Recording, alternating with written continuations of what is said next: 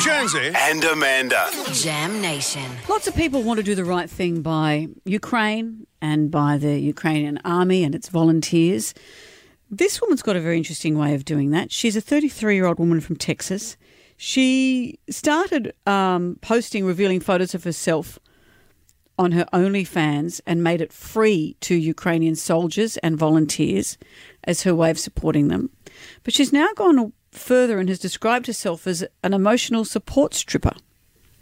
I know people have emotional support animals and things. Yeah, yeah. She's a support stripper.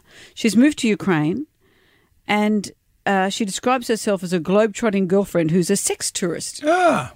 And she's now volunteering to do this for the soldiers. And how does that manifest? Well, she says, I'm the sexy girl in Ukraine who wants to volunteer and will probably put out.